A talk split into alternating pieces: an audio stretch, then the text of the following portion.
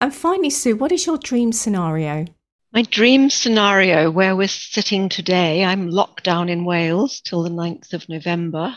Um, COVID is still sort of roaring away out there. I think my dream scenario is that we actually all wake up, get eyes wide open, and see that we can actually do it differently. And if we did it differently, you know what would actually be better and we'd all be happier and, and enjoy things more?